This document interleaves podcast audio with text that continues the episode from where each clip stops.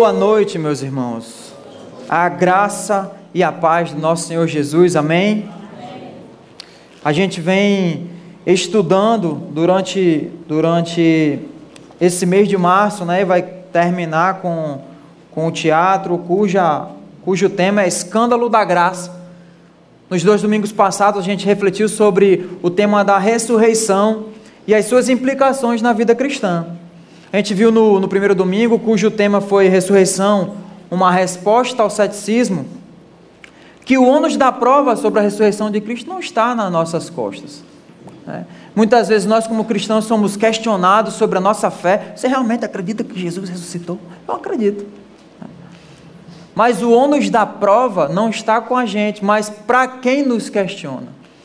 Porque eles precisam nos responder uma pergunta também que é essa: se Cristo não ressuscitou, como se deu o início do cristianismo? Uma vez que todos os seus discípulos eram judeus. Né? Não existe outra, outra explicação. O cristianismo ele é fundamentado na ressurreição de Cristo. Essa era a grande bandeira de todos aqueles que presenciaram o Cristo ressurreto e todos aqueles que proclamaram até com a consequência da própria vida, essa verdade. E isso fez com que o cristianismo ganhasse força de início. Era verdade, era verdade e é verdade. Então, o ônus da prova não, não está com a gente. Isso foi o que a gente refletiu no, no primeiro domingo, e no segundo domingo o tema foi ressurreição entre dois mitos. Né? E a gente foi foi desafiado, a gente foi, foi incentivado a não cair em meias verdades que por acaso podem entrar no meio cristão. Né? E nem viver um cristianismo que só pensa no porvir, só pensa na eternidade e, e, e não olha para o próximo, para as necessidades de quem nos rodeia, para a necessidade do irmão, para a necessidade do vizinho, para a necessidade da pessoa que, que, que está ao nosso redor, da comunidade e nem viver também um cristianismo que, que crê que tudo que está no mundo é mal, né? que tudo não presta. Um cristianismo que desmerece a obra, a criação de Deus. Mas hoje nós vamos voltar um pouco no tema, nesse, um pouco no tempo, nesse tema, né, que abrange a paixão de Cristo. E ela começa em um momento, lá no jardim do Getsemane e culmina com a ressurreição. Vamos abrir as nossas Bíblias no texto de Mateus capítulo 26. Obrigado, Marcelo. Mateus versículo 26, versículos do 36 ao 44. Mateus 26, do 36 ao 44.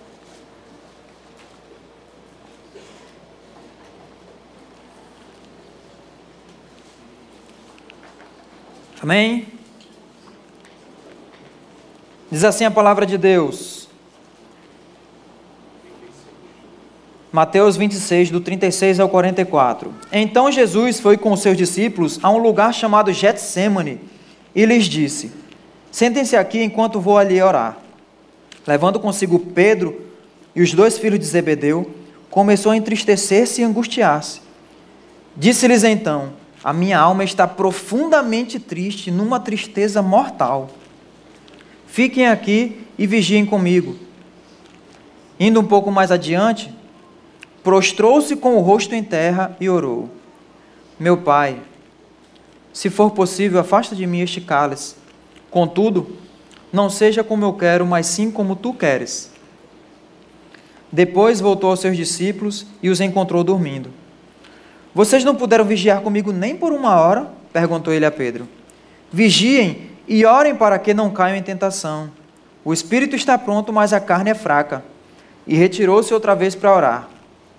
Meu pai, se não for possível afastar de mim este cálice, sem que eu beba, faça-se a tua vontade. Quando voltou, de novo os encontrou dormindo, porque os seus olhos estavam pesados. Então os deixou novamente e orou pela terceira vez, dizendo as mesmas palavras. Vamos orar? Pai querido, nos ajuda a compreender, Senhor, as tuas escrituras, nos ajuda a compreender esse texto, Senhor, e saber, Senhor, o que tu queres que a gente, o que tu queres que a gente aplique às nossas vidas, o que tu queres que a gente aprenda sobre a tua graça, que é escandalosa. Senhor, nos ajuda a, a praticar o que a tua palavra nos ensina, nos ajuda a viver diariamente baseados na tua palavra. É isso que nós te pedimos e te agradecemos em nome de Jesus. Amém. O tempo que Jesus passou no Getsemane costuma ser usado como exemplo da ignorância e até da fraqueza dos seus discípulos é, a respeito do que Jesus estava prestes a passar. Olha, Jesus falou não só uma vez, mas falou diversas vezes que ele precisava morrer.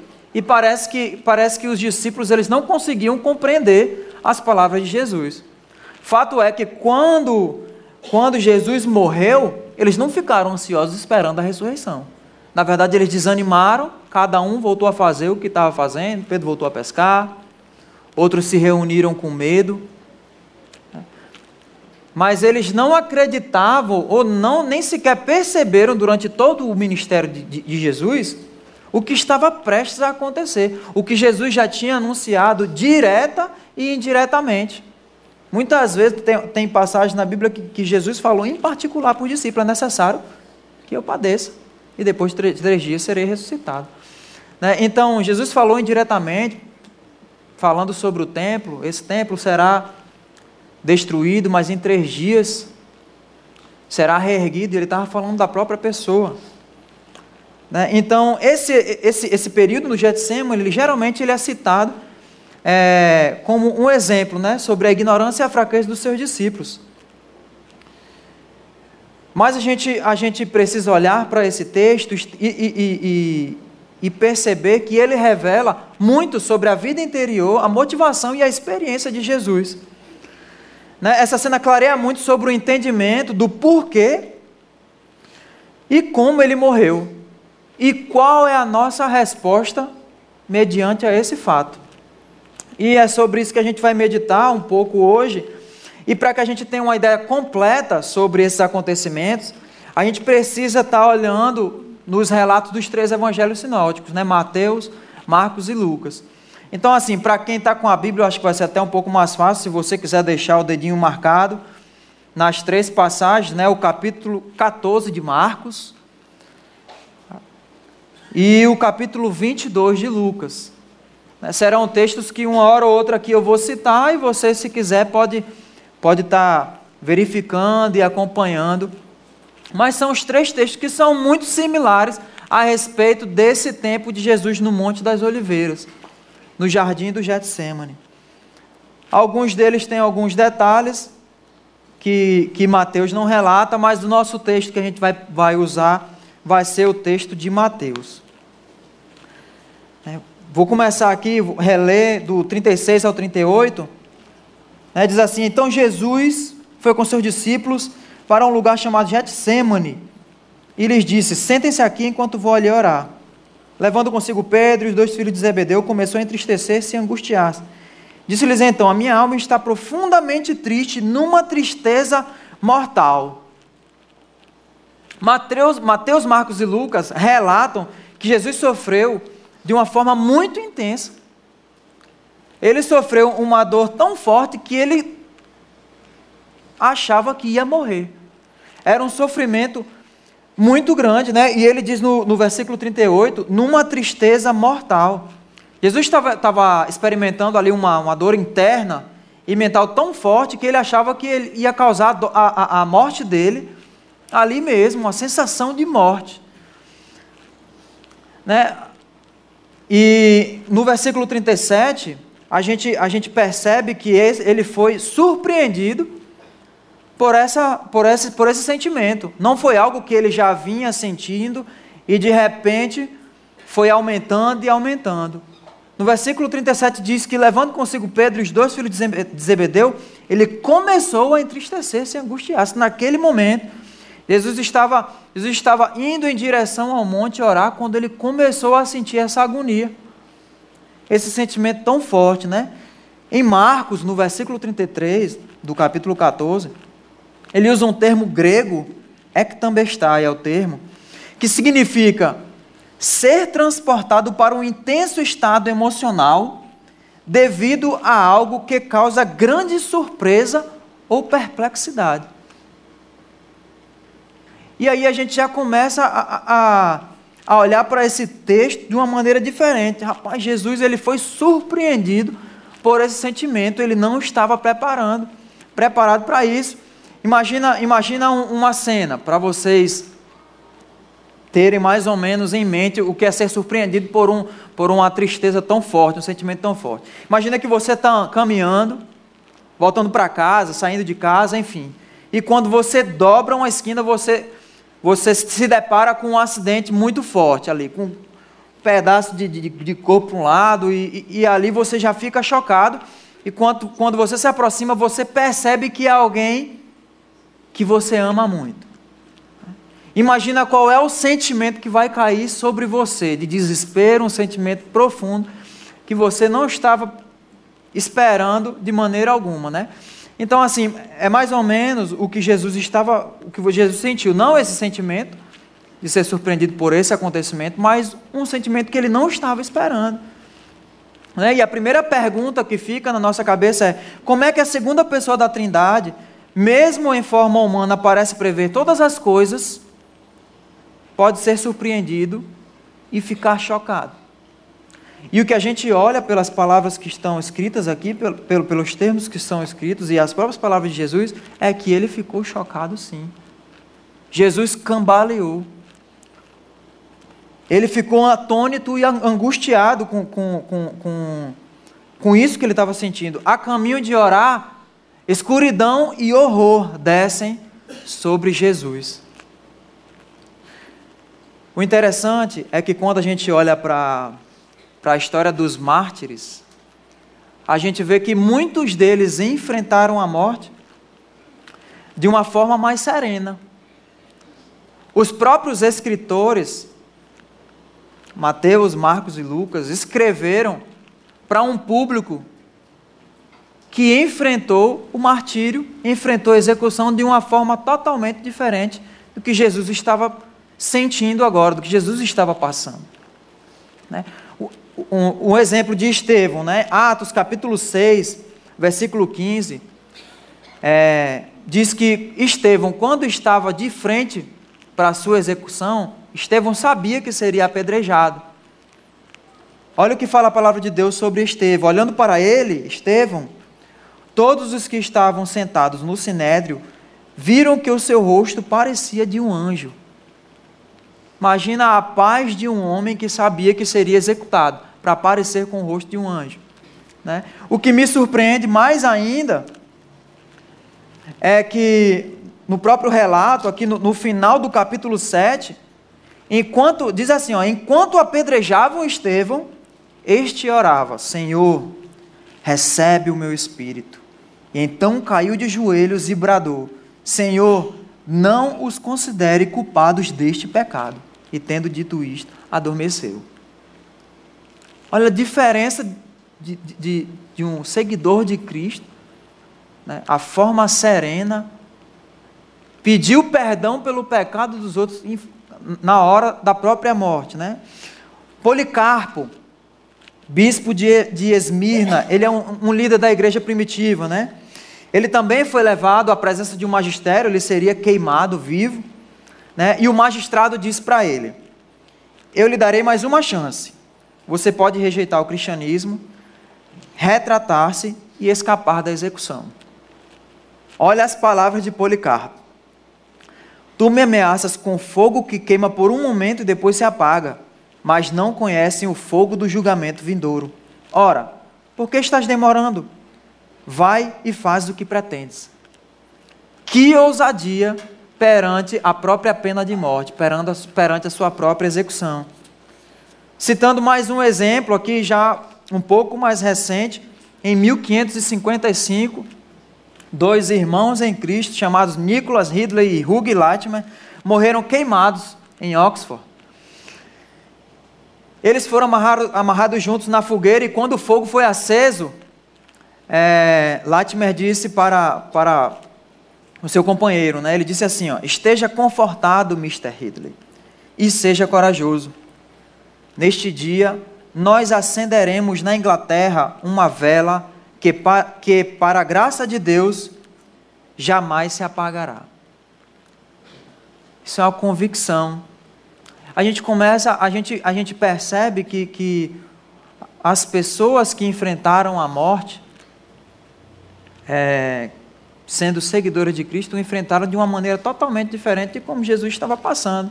Né? E qual o motivo da magnitude da agonia e do pavor de Jesus frente à própria morte? A resposta, sua morte era diferente da que qualquer pessoa já tinha morrido ou que ainda enfrentaria. Vamos continuar com o texto? A partir do versículo 39, diz assim: Indo um pouco mais adiante, Jesus prostrou-se com o rosto em terra e orou: Meu pai, se for possível, afasta de mim este cálice. Contudo, não seja como eu quero, mas sim como tu queres. Depois voltou aos seus discípulos e os encontrou dormindo. Vocês não puderam vigiar comigo nem por uma hora? Perguntou ele a Pedro. Vigiem e orem para que não caiam em tentação. O espírito está pronto, mas a carne é fraca. E retirou-se outra vez para orar. Meu pai, se não for possível afastar de mim esse cálice sem que eu beba, faça-se a tua vontade. E quando voltou de novo, encontrou-os dormindo, porque os seus olhos estavam pesados. E então os deixou novamente e orou pela terceira vez, dizendo as mesmas palavras. Mateus, Marcos e Lucas mencionam o cálice. Mencionam o cálice. Na antiguidade, o cálice era como a cadeira elétrica. Era referenciado como uma sentença judicial. E é por isso que o uso do termo desses apóstolos significa que Jesus sabia da sua execução. Né? O próprio Sócrates foi, foi executado bebendo um cálice de veneno. Né? Na Bíblia, o cálice também se refere à justa ira de Deus contra a injustiça e a prática do mal. Vamos ver o que, o que a palavra de Deus diz em Ezequiel, versículo 23.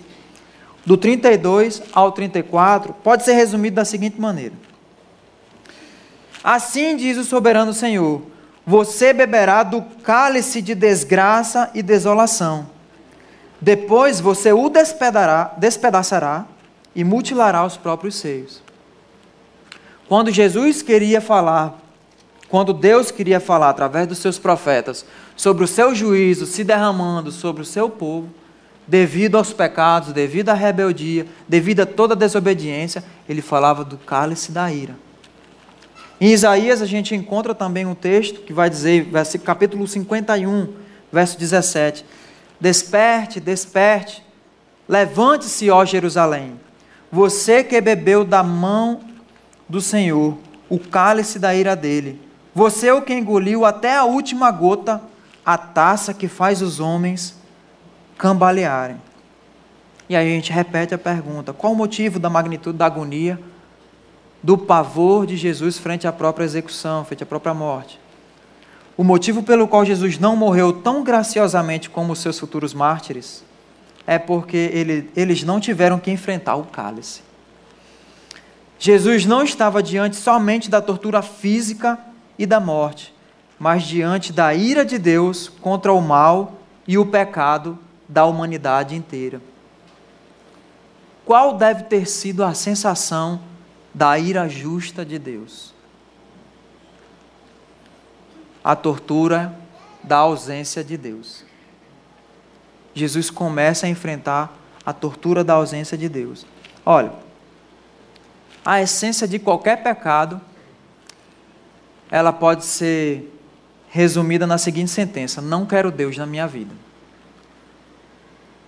Porque toda vez que nós praticamos algo que vai de encontro à vontade de Deus, nós estamos sendo soberanos na nossa vida. Nós estamos sendo Deus na nossa vida. Nós estamos, nós não estamos sendo submissos. A essência do pecado é isso. Não quero Deus na minha vida. E a essência da ira justa de Deus é dar-nos o que pedimos.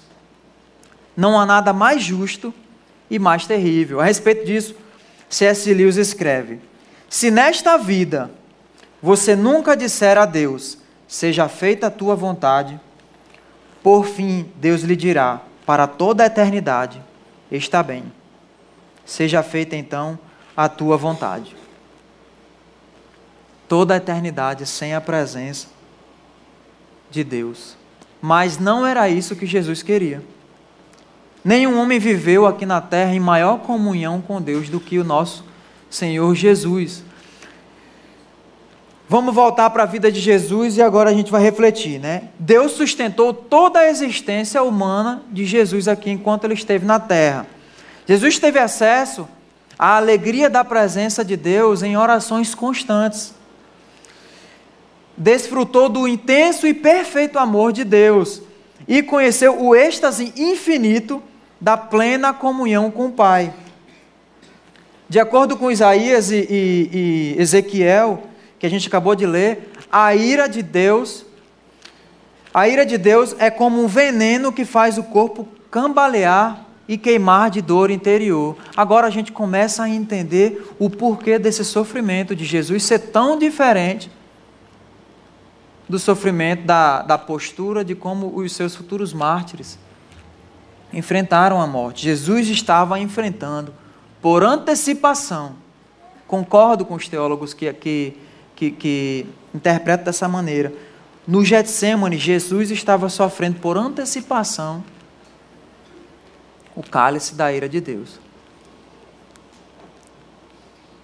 Imagina um, o ser humano, Jesus ele também era humano, né? E ele desfrutava dessa presença como nenhum de nós vamos conseguir. Mas de repente Jesus ora e o que ele tem como resposta é silêncio. Sem Pai, sem comunhão, sem presença. Inferno em vez de céu se abre sobre o olhar de Cristo. Se a gente for refletir, Vamos, vamos comparar. Se você perdesse o amor de um amigo, isso já é doído, né? Mas imagina se você perdesse o amor do seu filho ou do seu cônjuge. Dói muito mais. Por quê? Porque quanto mais tempo, mais relacionamento e mais intimidade nós desenvolvemos com uma pessoa, maior é a dor da perda do seu amor. Mas se, se eu for comparar o amor que eu tenho pela minha esposa, que ela tem por mim, o amor da minha filha por mim, a diferença entre esse amor e o amor de Jesus, o amor relacional de Jesus com o Pai, é como comparar um grão de areia com a areia do deserto, com toda a areia do deserto. É, então, a dor que Jesus estava sentindo, a gente nem consegue mensurar a dor da perda da, do amor de Deus, a dor da perda desta comunhão. E ainda tem um agravante, além da ausência da dor, também a presença da ira de Deus. Né? E quanto pesa o poder dessa ira? Se a gente for, for refletir, Deus é onipotente. Quanto será que pesa a potência da onipotência de Deus sendo manifestada em ira em cima de Jesus. Era isso que ele estava sentindo. É isso que ele estava sentindo. E por que é tão importante que ele experimentasse essa prova com tanta intensidade agora? Porque Jesus tinha que passar por isso antes de enfrentar a morte.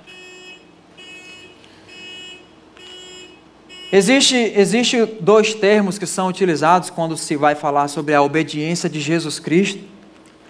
Os teólogos falam sobre a obediência ativa e a obediência passiva. Né? A obediência passiva de Jesus é quando Jesus tomou sobre si a punição que nós deveríamos tomar. Quando Jesus morreu a morte que eu e você deveríamos morrer. Mas existe também a obediência ativa que Jesus, ele viveu a vida que eu e você deveríamos viver. Então, quando Jesus ele vem aqui na terra, ele obedece passiva e ativamente. Jesus não só morreu a morte que eu e você merecíamos, Jesus não só sofreu as punições que eu e você merecíamos, mas Jesus também viveu a vida que eu e você deveríamos viver. Quando a gente encara a obra de Cristo dessa maneira, a gente começa a olhar para a graça de Deus e a gente começa a olhar para a vida cristã e a refletir de uma maneira totalmente diferente. Se a gente entende que Jesus só morreu pelos nossos pecados e a gente foi perdoado, a gente pode correr o risco de viver uma vida de temor perante Jesus Cristo temor de não ser amado. Porque nós nunca vamos conseguir viver à altura de merecer a graça de Deus, é ou não é? Nós nunca vamos conseguir ser tão obedientes para merecer a salvação. Então, quando a gente começa a, a, a, refletir sobre essa graça, sobre essa vida, sobre a manifestação da vida de Cristo, Ele não só morreu por você lhe dando a salvação, mas Ele também viveu a vida que você deveria viver e eu. Ou seja, Deus nos ama pela vida que Cristo viveu. A gente não precisa viver com o temor de, de Deus olhar para a gente e a gente não se sentir amado porque nós não somos dignos do amor de Deus. Porque nós não merecemos, porque a gente caiu em tentação, porque a gente voltou a praticar um pecado que a gente vem lutando durante toda a nossa vida. Porque Deus nos ama pela obra de Cristo, por você e por mim. A vida substitutiva de Deus não é só de Jesus, não é só a morte, mas a vida dele. E quando a gente, a gente compreende isso, a gente fica muito mais agradecido pela obra de Cristo. Quando alguém vem me perguntar sobre esse assunto, eu, eu, eu costumo, eu costumo falar que eu enxergo a graça de Deus, né? a, a, o que me motiva. Se você, se, se você não vai perder a salvação, se, se o que você faz ou deixa de fazer não faz com que Deus ame mais, o que, é que te motiva a obedecer a Deus? O que, é que te motiva a buscar é, fazer o que, o, o, o que agrada a Deus? Eu geralmente respondo da seguinte maneira: imagina que você tem uma dívida. Pensa aí na sua maior dívida aí que tem aí, que você não tem condições de, de quitar ela agora. Está parcelada em 30 vezes, 300 meses, sei lá, uma casa, não sei. Imagina que você está em casa, de repente seu vizinho bate na sua porta e faz assim, ó. Segura aí, está quitado a tua casa. Você olha para ele e não entende. Ele fala, como? Né? Você primeiro não consegue compreender, né? Rapaz, está aqui, ó, tá pago a dívida do teu apartamento, tá pago a festa do noivado, do, do, do casamento. Né? Eita, para quem está noivo é bom demais, né? Está quitado essa dívida que você não tem como pagar. Qual é a sensação de gratidão que você vai ter por essa pessoa? Que dívida você vai ter de gratidão por essa pessoa? Diga para mim qual é a proporção que você. Você vai falar assim, rapaz, eu não tenho como. Primeiro, eu não tenho como retribuir um favor desse. Segundo, qualquer coisa que essa pessoa pedir para você, você vai se levantar e fazer na hora. É ou não é? Ela, ele pode chegar e bater duas horas da tarde do domingo na sua porta, naquele período que você está na depressão pós-prato, né? Que você quer estar tá ali só, né? O sangue todo aqui,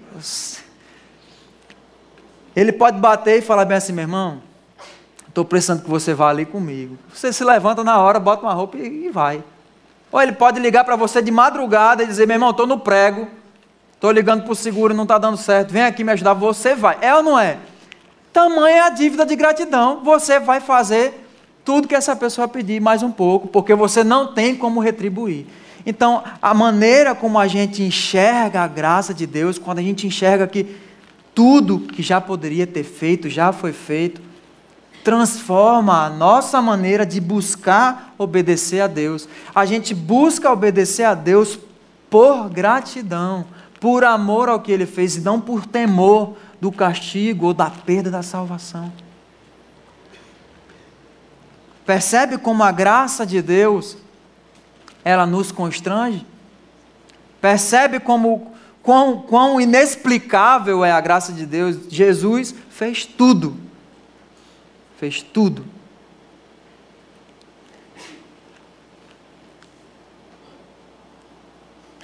Ninguém jamais amou a Deus com toda a alma, espírito e entendimento. E ninguém jamais amou ao próximo um amor sacrificial como Jesus. Então não adianta, você não vai conseguir fazer isso. Jesus já fez tudo, né? E o que isso tem a ver com a luta de Jesus no jardim do Getsemane? Ali não foi apenas o começo da sua obediência passiva para morrer em nosso lugar? Não, foi mais que isso. Foi bem mais que isso. Uma coisa é a gente saber de, de, de algo de forma cognitiva, saber. E, e outra coisa é você ter experimentado aquilo. Uma coisa é você saber que o passeio de bug é legal, outra coisa é você ter feito um passeio de bug.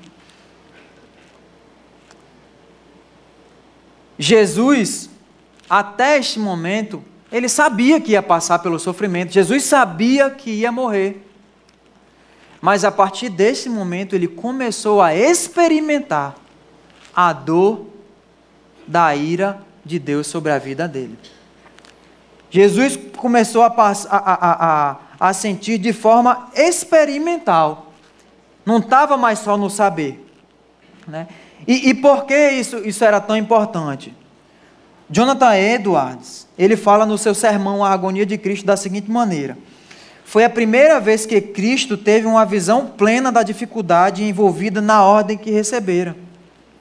Ela lhe pareceu tão enorme a ponto de provocar suor de sangue.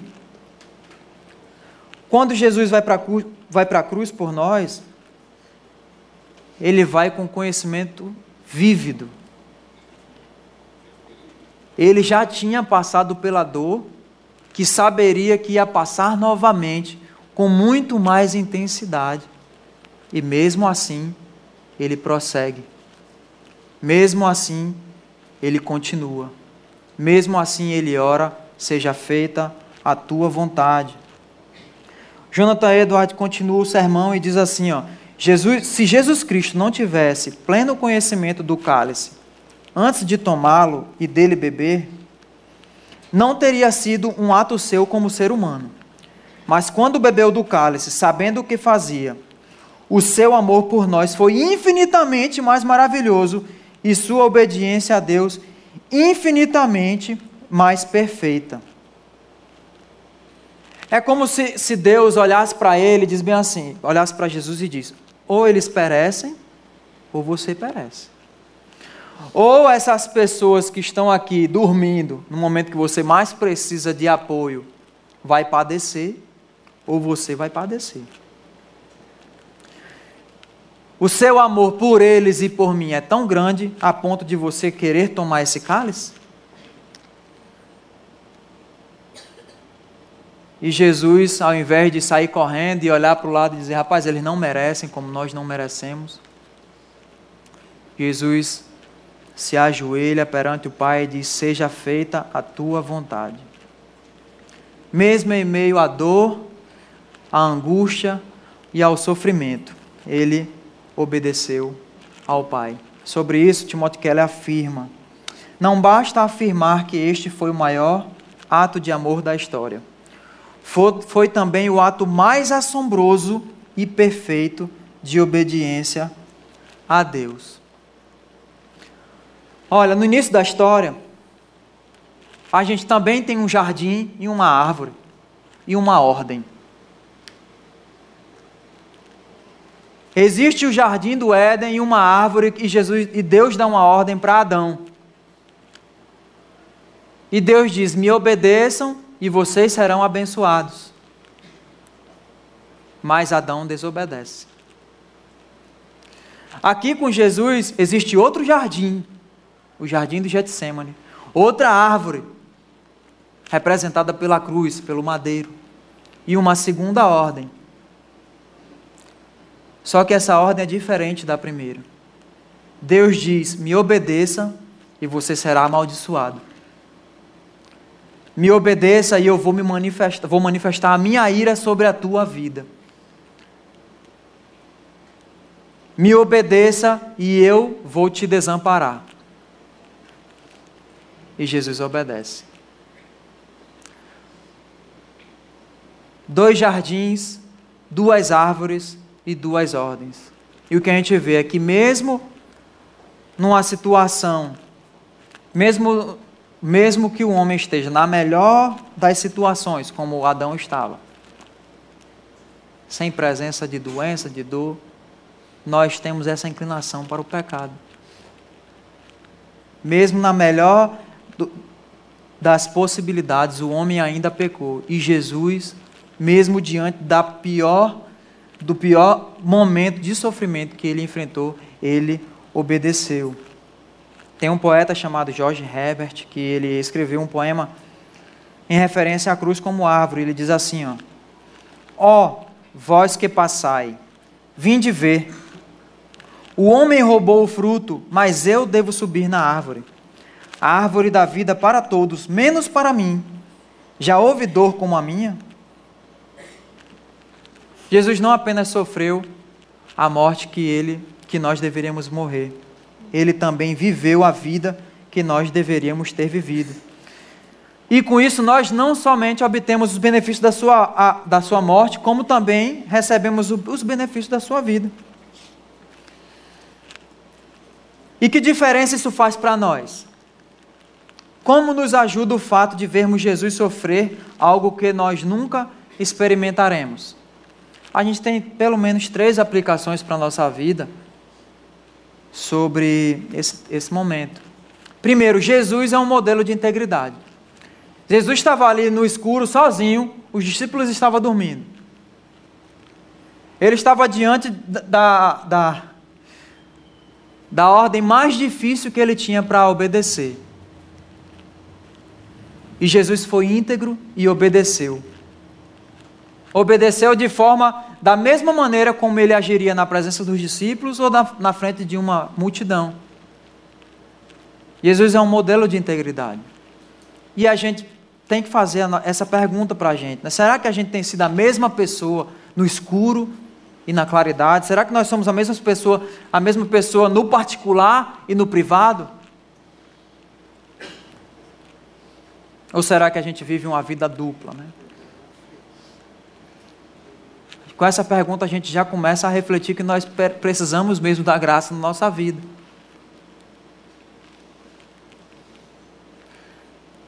Jesus é um modelo de oração a gente vê que Jesus ele é brutalmente sincero ao falar com Deus e pedir que, se for possível, afaste dele aquele momento. Jesus estava, estava sentindo uma agonia muito forte e ele pede a Deus: se for possível, afasta de mim esse cálice. Mas ao mesmo tempo ele é profundamente submisso, completamente submisso. Ele termina a oração dizendo: não, feito, não seja feita a minha vontade, mas a tua. O propósito básico da oração não é sujeitar a vontade de Deus à minha, mas moldar a minha vontade à dele. É por isso que nós precisamos manter um relacionamento com Deus em oração. Se você ainda faz a, a, a pergunta, para que eu vou orar se Deus já sabe de tudo, né?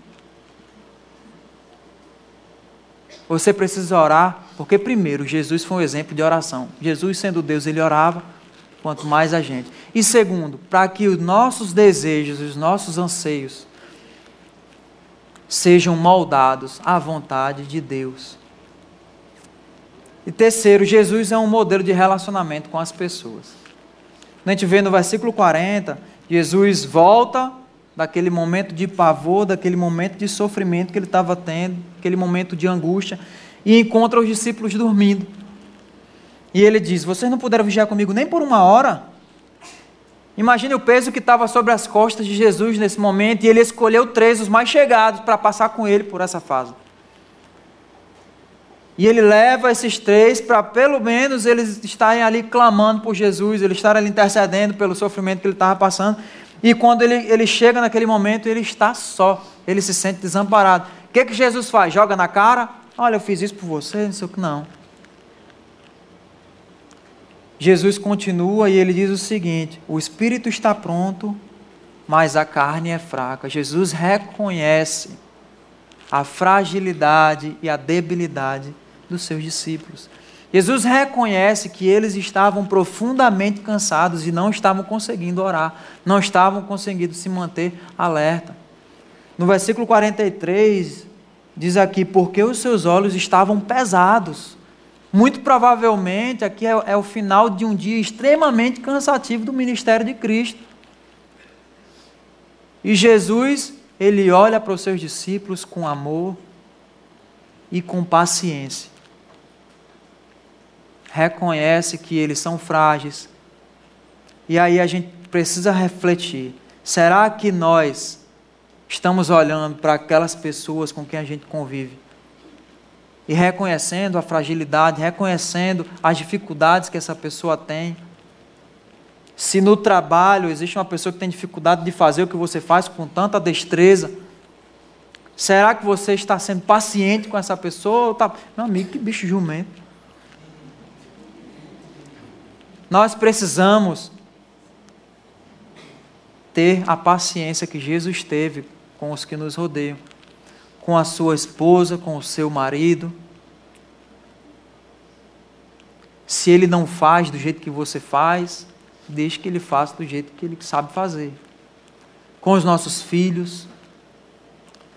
Precisamos ter esse tipo de relacionamento, de paciência, de amor, de reconhecimento da fragilidade da pessoa que está ao nosso lado três aplicações. Jesus é um modelo de integridade, um modelo de oração e um modelo de relacionamento com as pessoas. E qual é a conclusão que a gente chega nesse momento? Jesus ele foi um grande modelo de vida, oração e relacionamento. Mas ele não pode ser só um modelo. Jesus ele não veio só para ser um modelo. Sabe por quê? Porque Jesus é um modelo inatingível.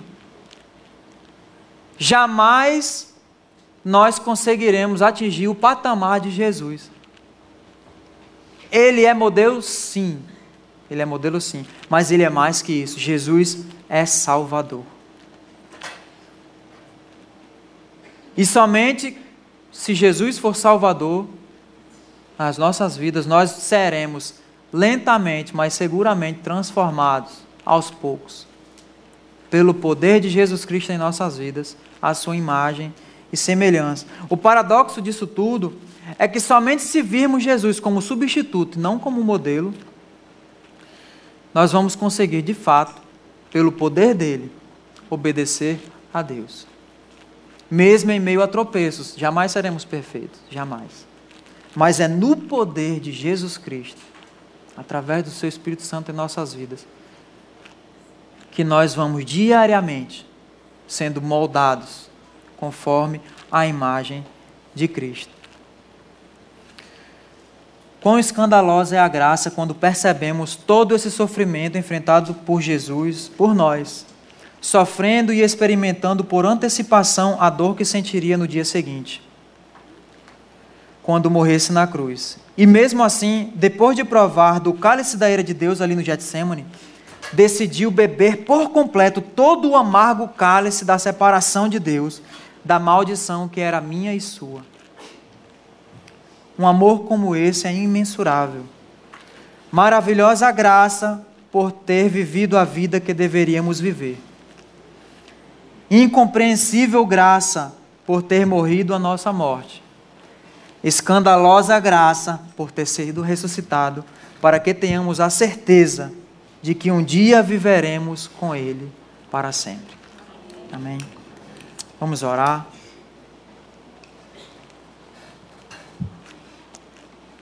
Pai querido, te agradecemos, Senhor, te agradecemos pela tua obra, te agradecemos porque tu enviou teu filho para morrer por nós. Quão doloroso deve ter sido, Senhor. sacrificar o teu filho para pessoas como eu, pessoas como nós. Muito obrigado, Jesus, pela tua obra, Senhor, por não ter não ter desistido de nós, por ter enfrentado todo o cálice da ira de Deus por nós em nosso lugar, por ter vivido a vida que nós deveremos viver, devemos viver e deveríamos viver, por morrer por nós e por pagar por nossos pecados. Não temos como, como agradecer, não temos como agradecer isso que tu, tu, tu fez por nós, tu fizeste por nós. Senhor, nos ajuda, Senhor, como gratidão, a buscar fazer a tua vontade, a buscar te agradar, isso de forma alegre, nos ajuda a te buscar a cada dia, nos ajuda a orar Senhor, nos ajuda a colocar em prática essas três coisas que, que nós aprendemos hoje. Nos ajuda a ser íntegro como tu fostes. Nos ajuda a orar de maneira aberta, declarando o que sentimos ao Pai, mas também reconhecendo a soberania dele nas nossas vidas. Nos ajuda com os nossos relacionamentos, Senhor. Nos ajuda a termos paciência com as pessoas que estão perto da gente, aquelas pessoas que muitas vezes a gente fere com as palavras. Nos ajuda, Senhor, nos capacita com o poder do Teu Espírito. Muito obrigado, Espírito Santo, por habitar nos nossos corações e nos incomodar quando a gente tropeça e nos consolar sabendo que Jesus, de Deus, continua nos amando porque Ele nos ama não pelo que a gente faz, mas pela obra que Cristo já fez por nós. Senhor, nos ajuda a manifestar essa graça escandalosa, essa graça incompreensível, onde nós estivermos, Senhor. No trabalho, em casa, na rua, no trânsito. Nos ajuda a sermos agentes de graça para as pessoas que nos rodeiam, na comunidade que rodeia essa igreja nos ajuda, Senhor, a olhar com graça para os que estão ao nosso redor, seguindo o teu exemplo. É em nome do teu filho amado Jesus que nós oramos e te agradecemos por essa graça abundante, graça sobre graça, que está sobre as nossas vidas. É em nome do teu filho amado, Jesus. Amém.